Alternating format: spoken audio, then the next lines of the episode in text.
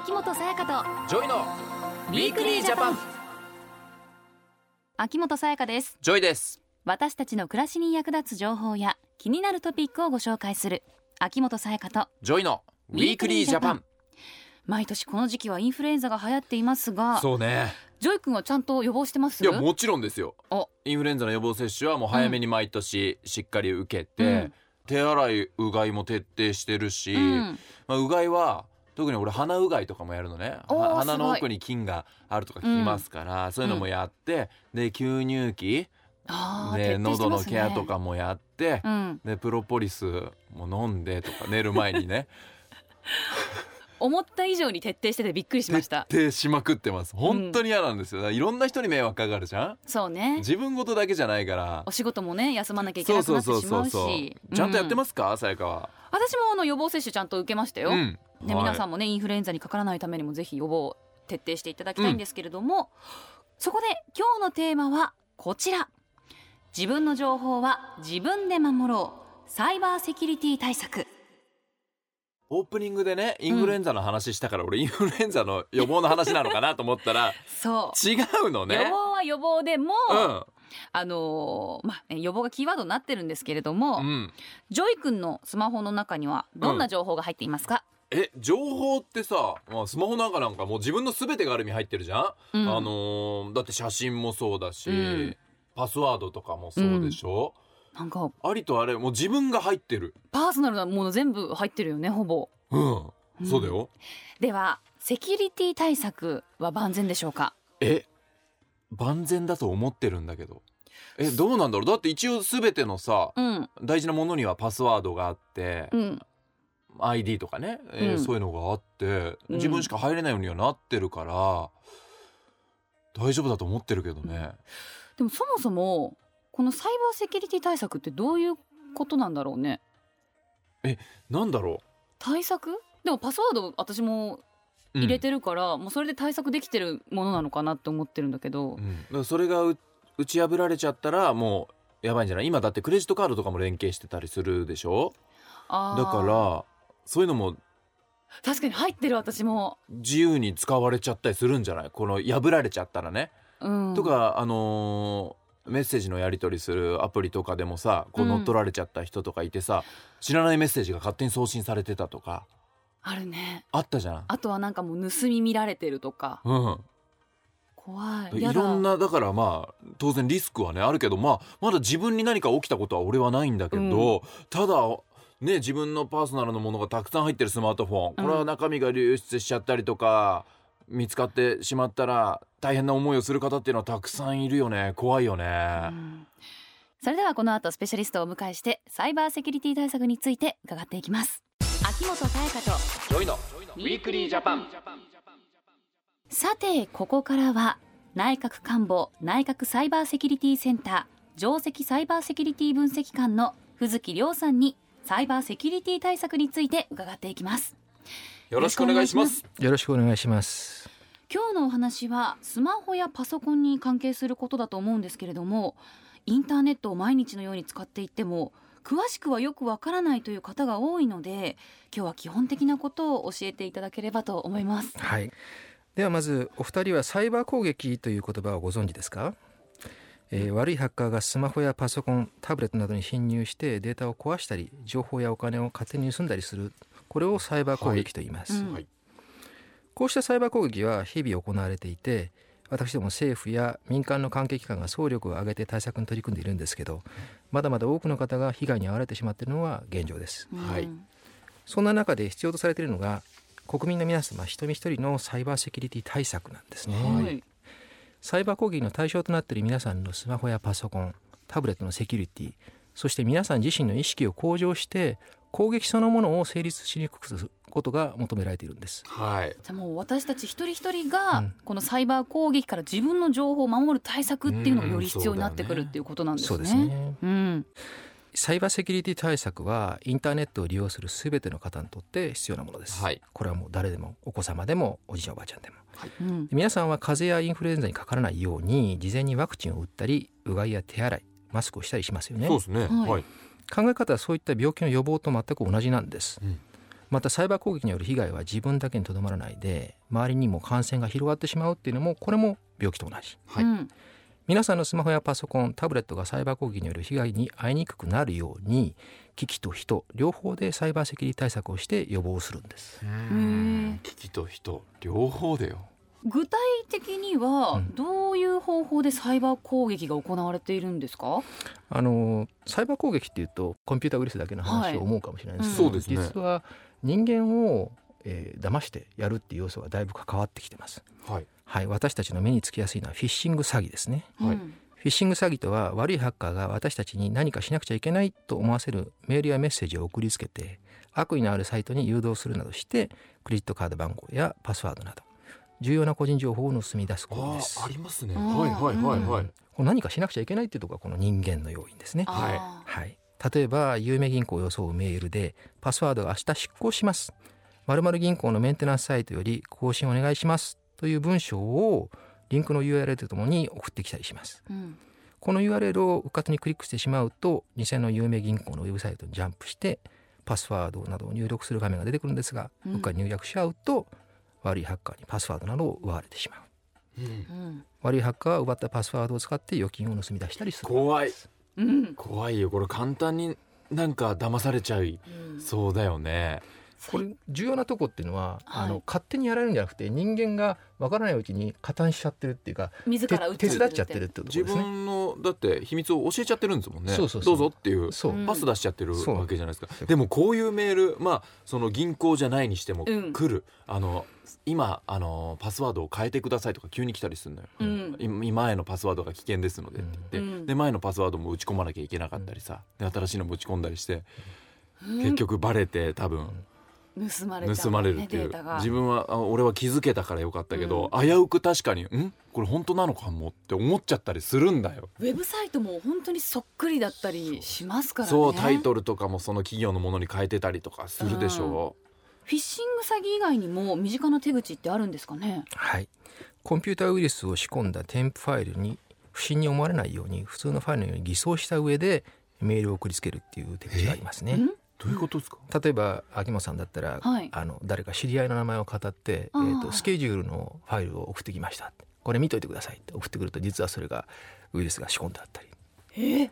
開くでしょ？はい。開いちゃいます。あのスケジュールだったらすぐ開いちゃいます。いや絶対開きますよ。そう、うん。受け取った人がうかつに開いてしまうメールをその送りつけることでスマホやパソコンを乗っ取ってしまうっていうのはこれも手口なんですね。怖い。でいっぺんそれをやると今度はもう乗っ取れちゃうんで ID やパスワードを抜き取ったりメールアドレスや電話番号といった個人情報を気づかないように送信したりあるいはまあちょめちょめな写真を送っちゃうとかやりたい放題です。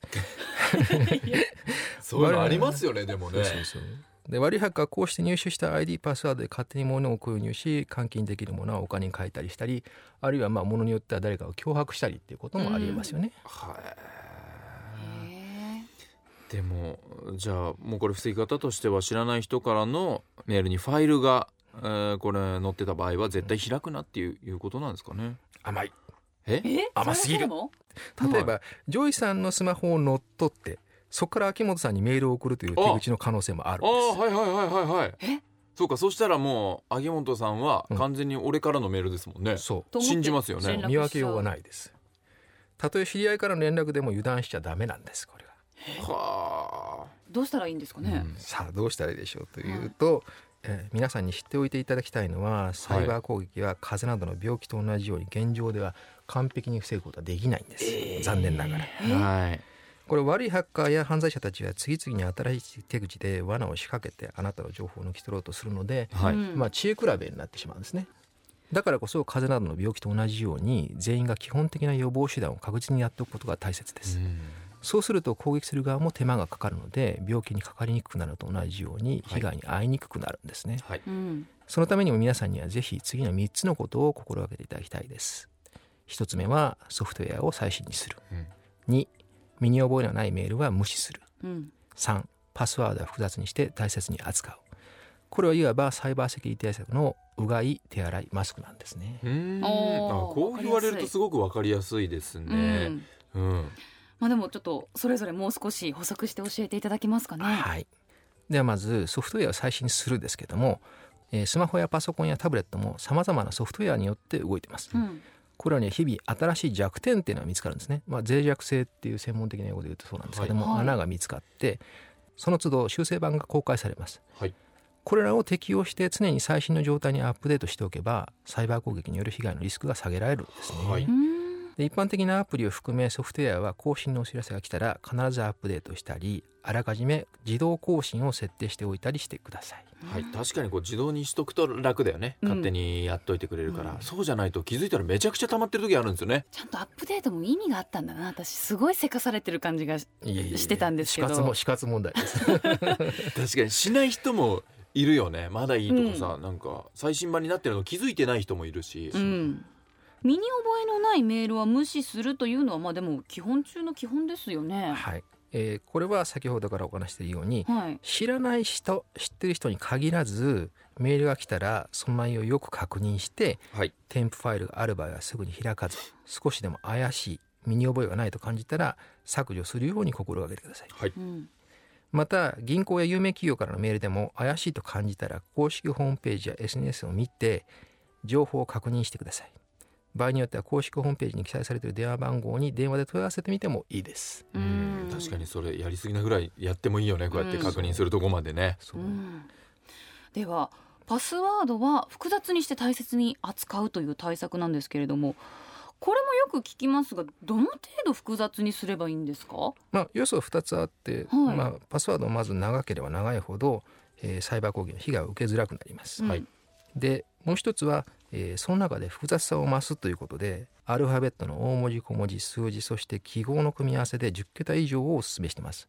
うん。いやでもこれこれやっぱずっと言われてることだし、やっぱパスワードを決めるときにそう書かれてるけど、うん。どうしても自分のね覚えやすいものうんで打ち込んでしまうんですよね。10桁は長いって思っちゃうあとこうぜやっぱ全部入れるの大変なんですよ。う文字小文字数字記号ってこれちょっと変換しながらねそうするとまた打ち込むときにね鈴木さんこれ大変なんですよ。はいそういう人が実は使い回しというのをやってしまってまた攻撃されるネタになっちゃうやってますよ私使い回してます。使い回しっていうのは複数の機器やサービスの間で同じパスワードを使っちゃう、やってますやってます。うん覚えやすいんですよでもすごく。でもこれが一つのサービスから抜き出されると、はい。例えば漏れちゃったらして漏れちゃったりしたらはい。それを使って他のを全部全部いかれるってことか。丸ごと取られちゃその状況に今僕あるということです。う そうです。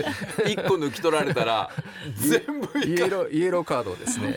危ない。でも多いですよね、うん。そういう方ね。うん多いと思でそれをじゃあどう回避したらいいかっていうのは、はい。まあ一つは、えー手帳に書く。ただその手帳を肌身離さず持ち歩くものに書いておくっていうのがありますけど、もっとズボラにしたいんだったら最近ですとスマホのパスワード管理アプリっていうのがあるんですね。ますね。うでこれは難しいパスワードを、えー勝手に生成してくれたりあるいは自動で入力してくれたりするようになってるんで、うん。はい。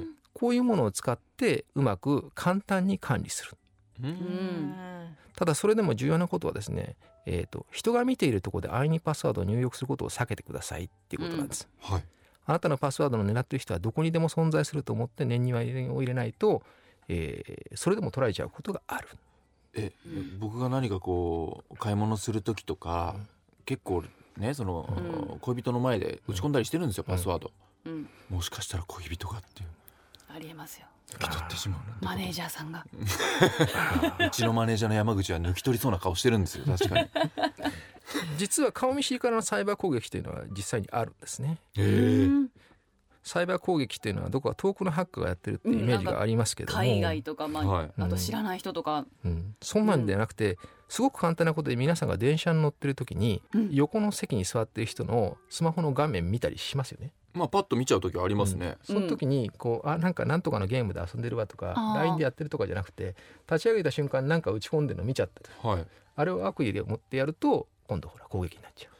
あそうか。ー。遠くの人ってイメージだったけどさ決してそうではないんだね、うん。ハッカーとかさ、親しい、ねうん。人であっても常にそのセキュリティ対策を意識したいっていうことですよね。はい。あまりギスギスしないで、まあ、習慣みたいにしてやってると、多分対応できるようになるんで、うん。あまり気にしないで、えー、と意識は高めにっていう形ですね。はい。では最後にメッセージをお願いします。はい、えーサイバー攻撃による被害を避けるためには多くの人がサイバーセキュリティに詳しくなって危機意識を持って対策することが重要なんです。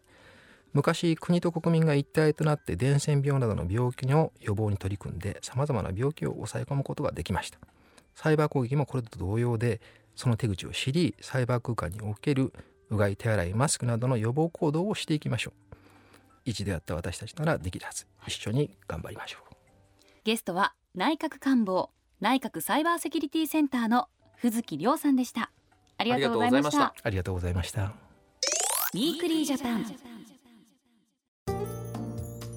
乾燥する冬場は暖房器具が原因の火災事故が多くなります。使用機会が増える電気カーペットや電気ストーブなどは使い方を誤ると火災につながる恐れがあるため取り扱いには十分注意しましょうストーブやファンヒーターなどを使用する際は燃えやすいものを近くに置かない。外出や入浴寝る前には電源スイッチを切りプラグを抜くなどを心がけましょう。また使用中に焦げ臭い匂いがしたり電源コードの取り付け部や電源プラグが異常に熱を発していたらすぐに使用を中止し点検しましょう。詳しくは政府広報冬の製品事故で検索ください。政府からのお知らせでした。 Weekly Japan。東京 FM をキーステーションに全国38局ネットでお送りしてきました。秋元才加と JOYの Weekly Japan。今週は自分の情報は自分で守ろう。サイバーセキュリティ対策というテーマでお話をしてきました。はいいやーなんか私こういう対策ちょっと意識高い方だと思ってたんだけどまだまだなんだなって思った。ダメ。パスワードを変えなきゃね。変えなきゃダメだね、うん。同じの使い回しちゃってるしうさ、ん。怖い怖い。だたまにさその携帯にさ誰,、うん。誰かがアクセスしようとしましたみたいなさ、連絡ポンと来たりするんだよね。来る。私も来る。誰かがチャレンジしてんだよ。そうだからえっとちょっとドキッとして。怖いよね、うんだからしっかりセキュリティレベルを自分で上げていかないとね、うん。じゃないとその自分の携帯の中のに入ってる他の人たちにもどんどん迷惑うん。かかっていく。感染していくといううん。ことだもんね。怖い怖い。しっかり対策していきましょう。はい、ちょうど来週からサイバーセキュリティ月間が始まります、うん、この機会にサイバーセキュリティ対策の基本。ソフトウェアを最新にする。身に覚えのないメールは無視するパスワードは複雑にして大切に扱うを実行してみてはいかがでしょうか。皆さんはまず何から始めますか？サイバーセキュリティ対策についてもっと詳しく知りたい方は内閣サイバーセキュリティセンターの公式ホームページにあるインターネットの安全安心ハンドブックをご覧ください。サイトはしっかりサイバーで検索するとすぐに見つけることができます。サイバーセキュリティ月間の情報も掲載していますよ。そして来週は天皇陛下御在30年記念式典についてのお話でございます。はいそうか来月記念式典ね開かれるんですね。うん。うん、どんなお話が伺えるのか楽しみですね。はい。ぜひ聞いてください。お相手は秋元才加と JOYでした。また来週。秋元才加と JOYのウィークリージャパンこの番組は内閣府の提供でお送りしました。